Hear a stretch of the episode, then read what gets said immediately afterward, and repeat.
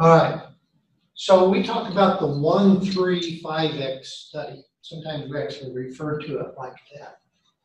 What do you suppose is the reason that we give the target animals doses higher than is intended to be given on the label?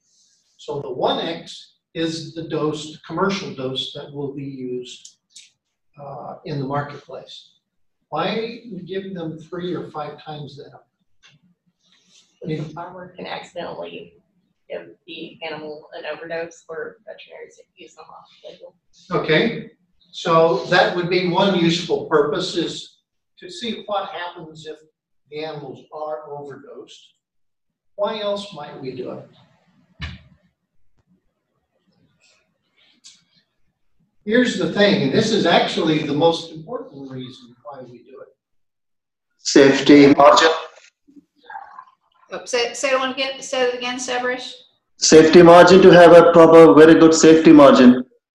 A safety margin. Yeah, safety margin, we will uh, perhaps examine in this, that's also true. But what we're, what we're really after, even more than what happens if you give five times the dose, is related to the fact that when you run toxicology studies, you run them in a very few number of animals usually about 32 animals in a full toxicology study, target animal safety study.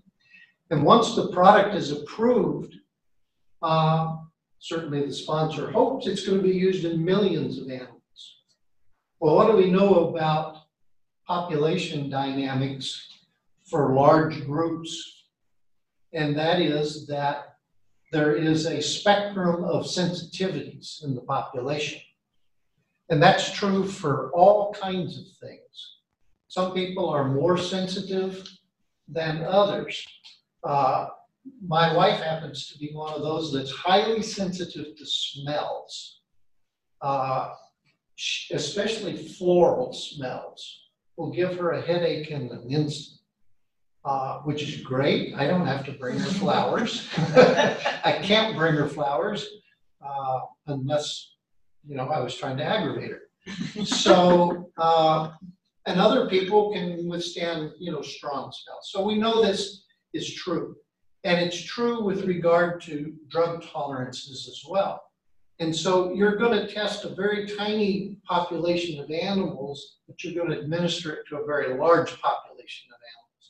So the purpose of giving five times the dose is to see what could happen in that population of animals that are the most sensitive.